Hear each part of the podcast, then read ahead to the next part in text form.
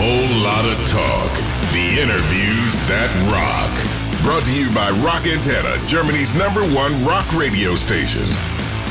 Did you have any chance to, you know, sort of react to what Chad was writing? Did, did he send Yeah. the ideas over and then you go like, no, we don't like that? No, like then I remember the one thing that I got sent and when he first came up with the the introduction for San Quentin. Mhm. I, I was very very happy to hear that because I, I I like the heavy music. You know, heavy metal is my thing, and and uh, and when I heard that, I was like that that was that was a nice heavy heavy bit, and I was like, I yes, I very much look forward to playing on this one. You know, I was really really happy to hear it. You know, Get Rollin', as I said, it sounds so essentially Nickelback in, in, in every song, really, that I was wondering if you ever considered uh, trying something new, trying something differently. Just- Well, the, the, the basic sound of Nickelback is trying different things. You know, it's like a, you know, we have our hard rock songs and we have our our uh, our party songs, like you said about Skinny Little Missy, etc.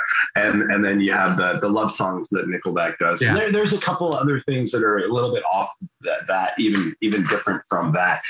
That we we always try to spread out and stretch out. And if you if you or or or anybody listening, you know, kind of what could could definitely somebody could definitely doubt that you know we do have a, a very diverse and and um, varied kind of sound. If, if all you hear is is the the Nickelback on the radio, that these yeah. this is where you're going to hear all the same kind of Nickelback. However, Nickelback does record a whole bunch of other different sounds and styles that just don't get played on the radio. so you, you have to you have to get the albums if you want to hear the full diversity of, of our our approach. You know, How many songs have you written for this one? this How many, how many songs have you recorded, actually? uh, uh, on this song, we we uh, we wrote and recorded eleven songs. That's it. Uh, we we did. Uh, Ah. there, there should be eleven right there. I'm just counting it through. Thank you. I hope I hope there's eleven. Where are the there's B supposed to be sides? What do you do with the singers?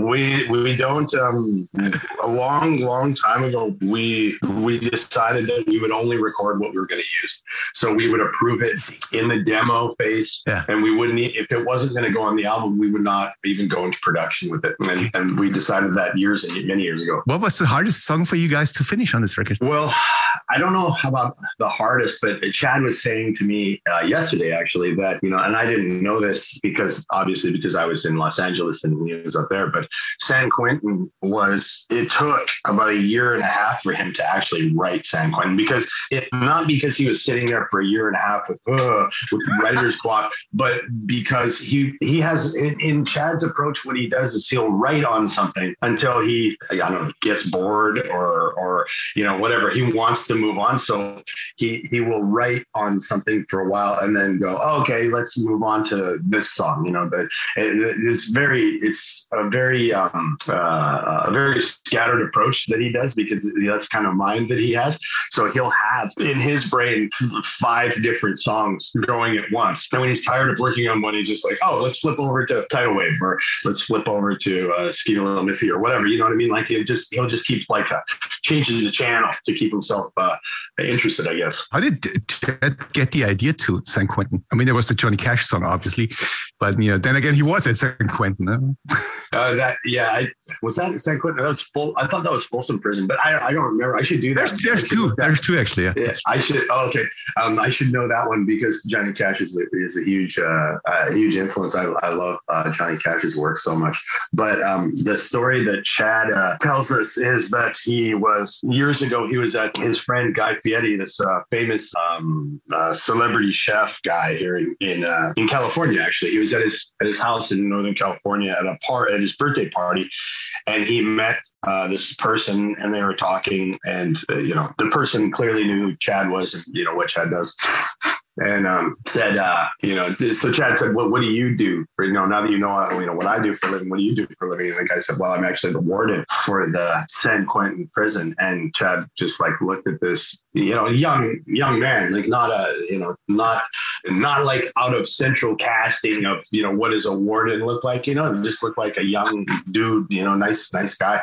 And Chad's like, "You mean you're the warden of San Quentin?" And he's like, "Yeah, yeah, yeah. I've been there for a little while, actually." Uh, And um, Chad is like, oh, and he um, he went to his phone right away and started putting in notes about San Quentin and how you know the the the the, the name San Quentin just sings very well. You know, it just has like a lyrical quality already. Yeah. So he just had to then take that and then add to that the the guitar riff, and then the the ideas started to flow. Like I said, for a year and a half. you got to tell us a little bit about those days because uh, when I first heard it, I thought it reminded me immediately uh, uh, uh on photograph. But then again, yes. and again, it's a different approach. It is a different approach. It, it's slightly, it is a slightly different uh, um, uh, approach uh, from photograph. Not, not a, not a dissimilar idea because it is nostalgia, thinking back about your youth, uh, youth in your childhood, and the uh, the the approach being more now in in in those days, kind of like the more yeah. the culture of the time, you know, the entertainment of the time, the, the TV, the movies, the music we listen to, the concerts we went to. That that's kind of more the the, the thrust of, uh, of of those days versus you know versus photograph is much more of a, a, a sort of experiential kind of of, of being being in the, in the childhood at, at, that time. But yeah, they both uh, very accurately for me. They both both very accurately capture you know what life was like at that time. It's uh, it's funny because I never really liked photograph that much until I saw it live, where the, the line came up and what the hell is on Joey's head, and you had the picture projected yeah. out. And now I get it.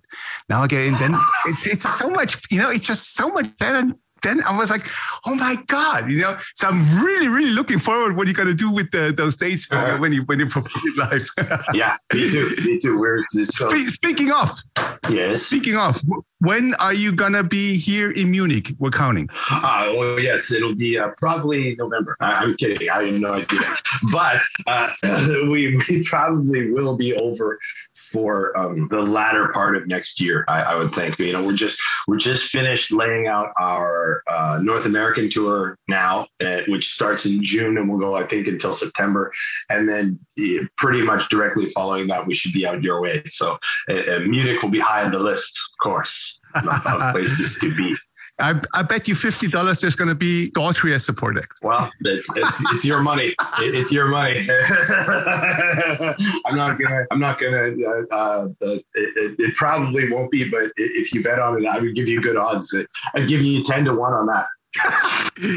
uh, how much can you estimate actually how much you miss playing live? Oh, I, I, think that just the idea of playing live right now makes me emotional. It's just to, to actually think about it. I, I think I, as we begin the first song of the first live show back, that's when I'll know. But at this point, I'm, I'm very excited to to be able to do it again. Very excited. What do, is there anything you can already like uh, tell us what the live show is going to be about? Is it just pure Nickelback or is it Dungeons, Dragons, and Fireworks? um, well, we're right now we're just kind of we've got all the components isolated. We just have to figure out how much of each one we're going to use. But um, I would say that it's going to be a lot. Over the top is what I would say. There's just gonna we're bringing everything. That's gonna be great. Now the record is gonna be out in two weeks' time. Yes. Sir. Are you are you nervous about that? Are you still nervous about something like that? Um, not nervous, but I am very, uh, I should say, I guess the word is hopeful, um, mm-hmm. because the the way it feels right now is really good. You know, a lot of people are very excited for uh, a, a new Nickel al- Nickelback album, which is very, very. It feels good. You know, to to have that kind of anticipation out there and that kind of excitement. So I'm not, I wouldn't say nervous so much, but I am really excited to see what happens when, when the album is, uh, is released and, and how many people grab onto it and get it. Are you, are you one of those guys who reads all comments and social media goes like, no, it just ignores it? I don't really do social media anymore. I have my own Instagram, but I uh, I got off of Twitter. I never did Facebook, thank God. Uh, but I, I I I got off Twitter a couple of years ago, three years ago, I guess. Now I'm thinking about getting back on just because since Elon Musk bought it, it looks like a hilarious, uh, a fun time. You know, like all these people are so scared. I love it. Um, so I, I, might even rejoin just to see you know what what happens with uh, with with that guy at, at the uh, at the helm, so to speak, you know. Um, but uh, no, I, I am not scared of comments because I, I, think sometimes even the ones that are assholes can be really funny. You know, if because if, if something to me, if something is truly funny, it's funny. You know, just to obviously just to throw hate at something like us, that's not that funny. That's just negative. But sometimes the haters can can say some pretty funny things, and it, it, there, there's there's a lot of times when you see people, you know, and that's one thing that the internet kind of has has fostered it with sites like Reddit, et cetera, is given people a platform to try to be funny and a lot of people try to be funny yeah. and that, that's kind of the problem because a lot of people aren't funny you know so uh, I, I, have to i have to kind of weed through the um, the, the, the amateurs you know to get to the uh, the, the good ones because there are some good ones and there there are people who who make fun of our band and, and are funny about it i'll have a great laugh when i see that but you know the, the, there is also a contingent of people online who they, they want to be funny, but they're just not. And that's that's just very sad to me.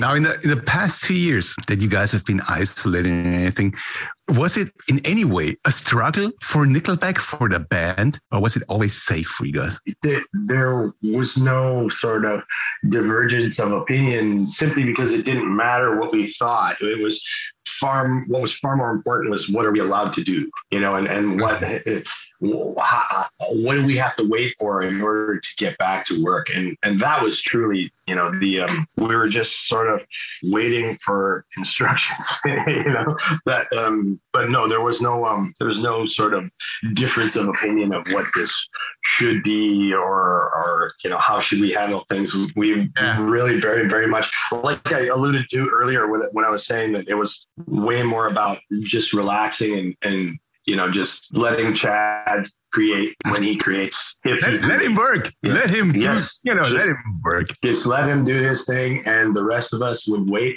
and we we won't do we won't go back to work anyway unless there's new music. So what's the problem? You know, we just sit back and and you know help where we can help, but most of all just be understanding. You know, apart from being number one in probably 254 countries uh, in two weeks' time, are there still any goals left for Nickelback? I, I think I think our biggest goal now, and having done what we've done for how long that we've done this, is uh, I, I, think I think now we just want to get out on the road and, and have people come to the show. You know, and, and it's not. Uh, it doesn't sound like a really a really ambitious goal, but uh, judging by our friends who have you know so many of our friends bands that have gone on tour yeah. and had to go back home, uh, obviously that um, it's it's not a sure thing. So our goal is to go on tour and, and be able to finish the tour. All right, that's a, that's a decent goal. I yeah, have, I think so. I have almost no further questions for you, Honor. Uh, thank you very, thank you very much for talking to us. Uh, thank uh, you, sir. Whole lot of talk. The interviews that rock. Subscribe to our channel for more rocking podcasts.